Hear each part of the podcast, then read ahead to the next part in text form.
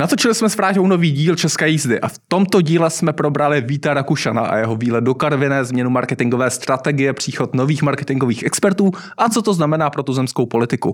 Bavili jsme se také o situaci u lidovců nebo o korespondenční volbě a také na první dobrou o českém zdravotnictví. Dejte si českou jízdu. Vítáme vás v České jízdě. Já, Vojta Kristen ze studia v Praze, Vráťa dostal dálkově z rekonvalescenčního zařízení. Vráťo, vítej, kde jsi? Čau. Eh, vítám posluchače a diváky. Já jsem před třemi týdny byl na operaci s kyčlí. Eh, pět dnů jsem byl eh, v nemocnici a už dva týdny jsem v rehabilitačním zařízení v jednom malém městě ve východních Čechách. Tak chci říct, že... Kvůli faninkám tři... asi nebudeme říkat v jakém nebudem, městě nebudem. a v kterém zařízení, ale zažíváš, každém... zažíváš český zdravotnictví na, na vlastní kůži. Jak je to pocit? Mm-hmm. Ale v nemocnici to bylo vynikající. Musím pochválit všechny sestry, všechny se o nás starali, bylo to výborný. Eh, měli jsme naprosto permanentní, eh, permanentní péči. Eh, to samé platí o tom rehabilitačním zařízení. Nemůžu si vůbec na nic stěžovat, jsem v permanentním zápřahu. Každý den mám 5 až 6, 5 až 6 procedur, které se skládají z masáží, z posilování, z cvičení, z protahování. To znamená, že od rána od 7 do 3 do půl čtvrtý do odpoledne se nezastavím. Eh, ta noha se postupně zlepšuje a souvisí s tím taky to, to souvisí s dnešním natáčením, že nemám úplně detailní možnost sledovat každominutové a každohodinové dění, ale myslím si, že v rámci možností jsem se připravil a a my to projedeme, my to projedeme. Nej, nejdřív mi řekni, jak moc by si tady uvítal na standardy českém zdravotnictví? Hele, tak jedna věc je, eh, tak, já bych to rozlišil, jo, na standardy to je široká debata. Eh, v každém případě Například pokud jde o stravování v nemocnicích, a to platí to i tady v tom rehabilitačním zařízení, tak si umím představit, že minimálně z nějaké části by si to ti lidé platili. A pokud jde obecně, tak hele, tady, například tady eh, je věkový průměr zhruba tak 75 až 80 let jsou to všechno důchodci. Eh, netroufám si říct, jaká je jejich eh, finanční situace, ale moc si neumím představit, že by oni byli schopni z nějaké části eh, si ten standard dovolit. Co by se stalo, kdyby, kdyby do toho zařízení tvýho přijel, přijel Vít Rakušan, první místo předseda vlády, podobně jako, jako se vydal do Karvený, do Karvený na debatu, debatu s občany a, a, a s horníky. Co, co, co by mu tam řekli?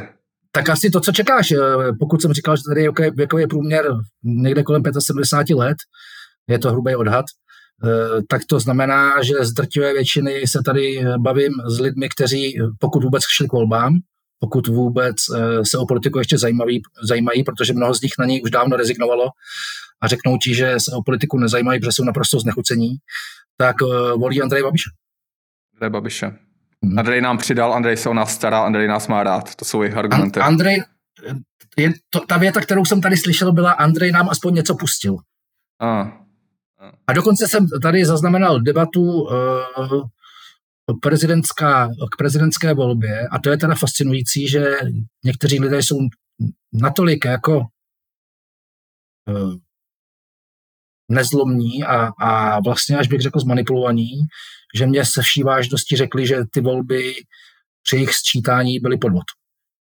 No tak to už se trošku vracíme k Trumpismu a k Trumpové retorice no. z, minulých, z minulých voleb, eh, tak snad to, to nedoj, nedojde do podobného extrému. A teda ještě, a další, a kdybych se ještě mohl dovolit jeden postřeh eh, tady z těch debat s některými lidmi, tak oni se vší vážností tvrdí, že současná vláda Petra Fialy vráží klín mezigenerační mezi uh, mladé lidi a, a, ty, a, ty, a ty starší.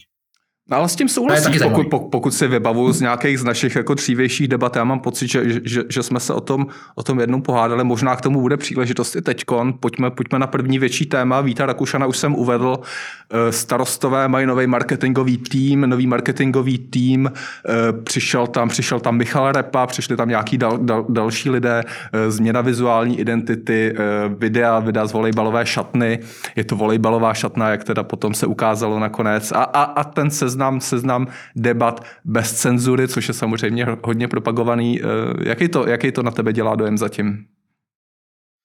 Tak zaprvé, já si myslím, že na hodnocení ještě čas, že to je hodně předčasný, ta debata byla jedna. Eh, to video z té, eh, z té šatny jsem viděl, to mně přišlo trošičku takový strojený, ale budíš. No a pokud jde o tu debatu, tak jsem zaznamenal pár replik, které byly na sociálních sítích.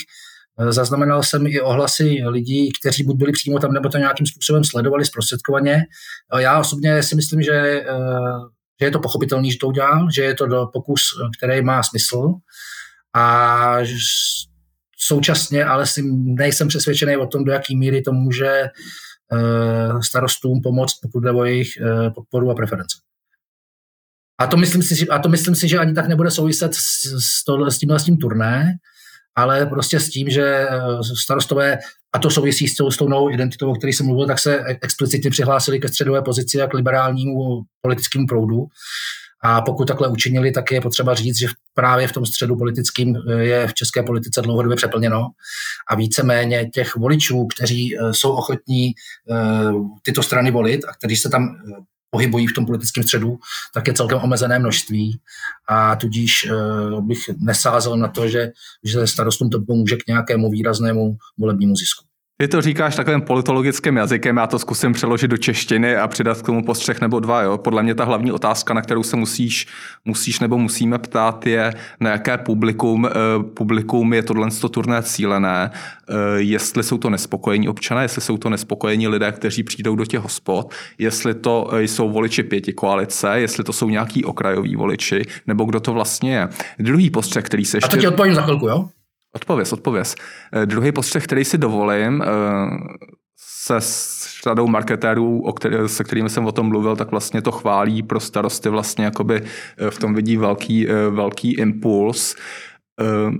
Je třeba ale říkat i to B, to znamená to, co se Vítu Rakušanovi, respektive stanu, nepodařilo. Eh, Česká pošta výběrové řízení, psal jsem o tom v zásadě, eh, máme nového generálního ředitele, nicméně bylo to extrémně, extrémně spackané a podle mých informací, který zjišťuju, který ověřuju, dokonce tam jsou i spory vevnitř koalice a, a existuje scénář, podle kterého by Česká pošla, pošta přešla z ministerstva vnitra pod úřad vlády. Mám to od dvou zdrojů, uvidím, jestli k tomu získám nějaký formálnější stanovisko. E, dozimetr samozřejmě taky se stan spojený. Tě, těch problémů tam bylo spoustu a jedno takový turné, byť to napraví ten obrázek, byť je to určitý přihlášení se k sebereflexi, což je jako věc, která obecně pěti koalici chybí, e, tak nevím, jestli to bude stačit.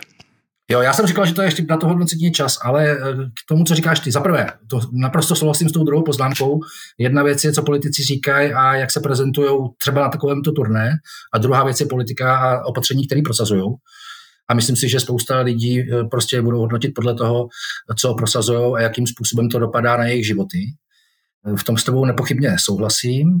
A pokud jde o tu první věc, tak tam je to jasný. Jo. To je, a dokonce už padly i znímky, uh, o tom zmínky od příznivců například ODS, že vlastně to berou jako útok na občanskou demokratickou stranu. A já jsem trošku čekal, že se o tom budeme bavit, tak jsem si říkal, že si připravím takový obrázek k tomu a nakonec jsem ho neudělal. Ale v zásadě platí jedna věc a já to zkusím vysvětlit. Jo. Uh, ono totiž je to tak, ono to může působit paradoxně nebo vlastně jako provokativně, ale má to jako jednoznačnou, skoro bych řekl, až banální logiku.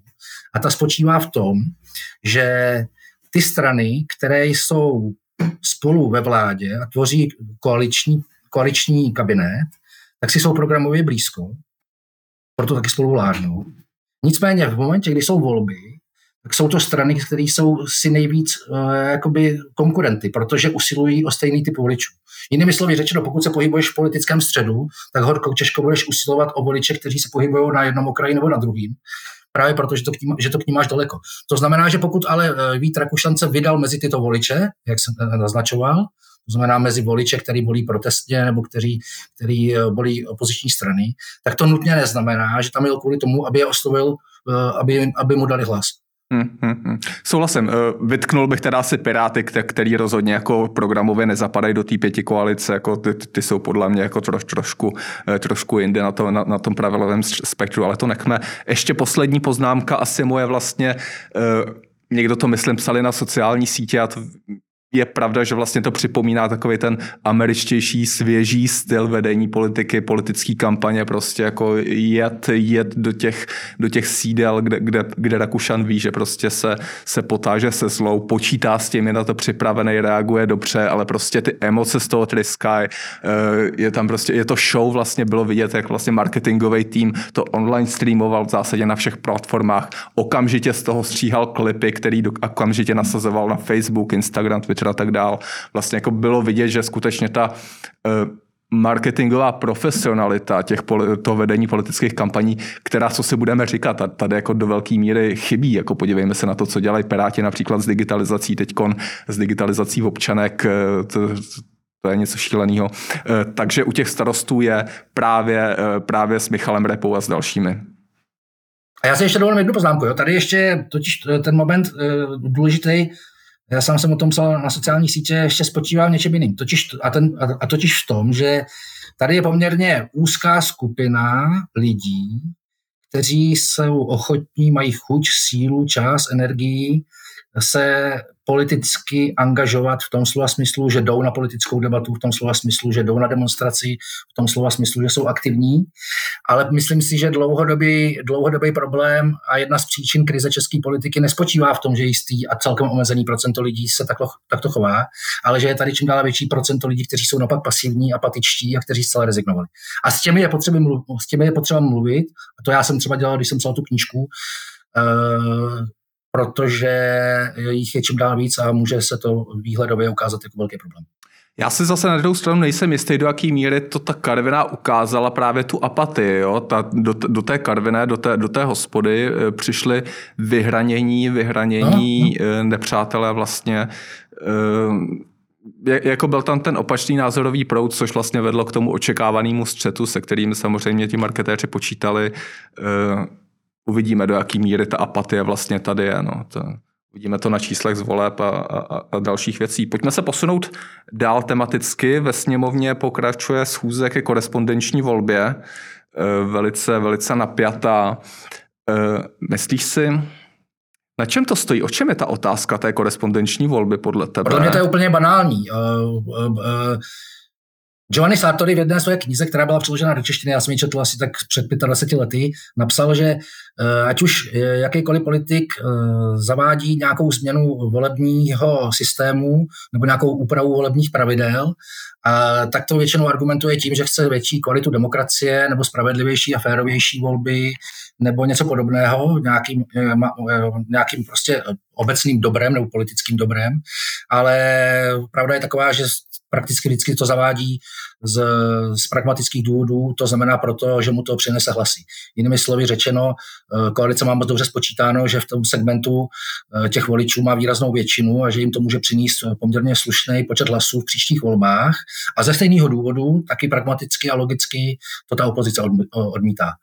Eh, Takže je to, to utilitární myslím, střed ohlasy podle jo, tebe. To myslím, myslím, myslím si, že v jádru, v jádru to tak je. Já to čtu v zásadě podobně. Já jsem se díval i na ty čísla v zahraničí, že kolem 500 a 600 tisíc Čechů, kteří mají právo volby a kteří by mohli volit. Víš, kolik jich volí? No to je, to je další věc. Já si myslím, že tady koalice dělá chybu, protože ten základní argument není v tom, že jim umožní volit. Oni můžou volit už teď, ale že jim to zjednoduší. No, že, jim to, že jim to usnadní. A myslím si, že tenhle ten akcent, to, že jim to usnadní, a současně uh, klást důraz na to, že oni už volit můžou. To neznamená, že se rozšíří počet voličů. Ty lidi už dneska volit můžou. Akorát mají docela problém, praktický problém, logistický problém se kolikrát uh, těch voleb zúčastnit a ten, tenhle ten manévr jim to uh, zjednoduší. To je jasně, jasně já, já to uvedu jako ten současný stav je, že se volí na zastupitelských úřadech no. v zahraničí, kde například v případě Spojených států, Kanady, velkých geograficky rozlehlých zemí, to, to, to znamená koupy letenky, často hotelu, velkou cestu, několika hodinovou, dva dny například, řada, řada lidí, řada lidí e, to opomene ten současný návrh by byla skutečně korespondenční volba, to znamená, že by si lidé, lidé vytiskli z internetu lístky, poslali to, poslali to poštou, potom by se ty hlasy sečetly. Já se vrátím tý, k těm číslům původním. 500 až 600 tisíc oprávněných voličů, aktuálně jich hlasuje asi, nebo v těch volbách 21 to bylo 11 nebo 13 tisíc, teďko nevím to číslo. Naprostá hmm. minorita, naprostá hmm, minorita. Hmm. A pokud pokud ta volba projde, jakože to vypadá, že to projde nejspíš, a pokud, pokud koalice, pěti koalice zaktivizuje, zaktivizuje tuhle masu lidí, to znamená, že tam nažené 200, 300, 400 tisíc lidí, 400 tisíc hlasů, protože jak jsi zmiňoval, eh, ti voliči v zahraničí jsou velice jasně vyprofilovaní a, a SPD, respektive ANO, by, by svůj hlas dalo, dala asi jenom menšina z nich, eh, tak to může být velice dobrý impuls, který by mohl vyrovnat takovou tu náhodu, o které jsme se bavili v minulých volbách, že vlastně jako koalici, koalici to spadlo do klína tím, že, tím, že ČSSD zůstala těs, těsně, těsně pod 5% a, a, a že, že, že spolu nakonec získával, eh, skládala vládu. Děkujeme, že jste doposlouchali až sem. Celý podcast si můžete pustit na naší hlavní stránce info.cz.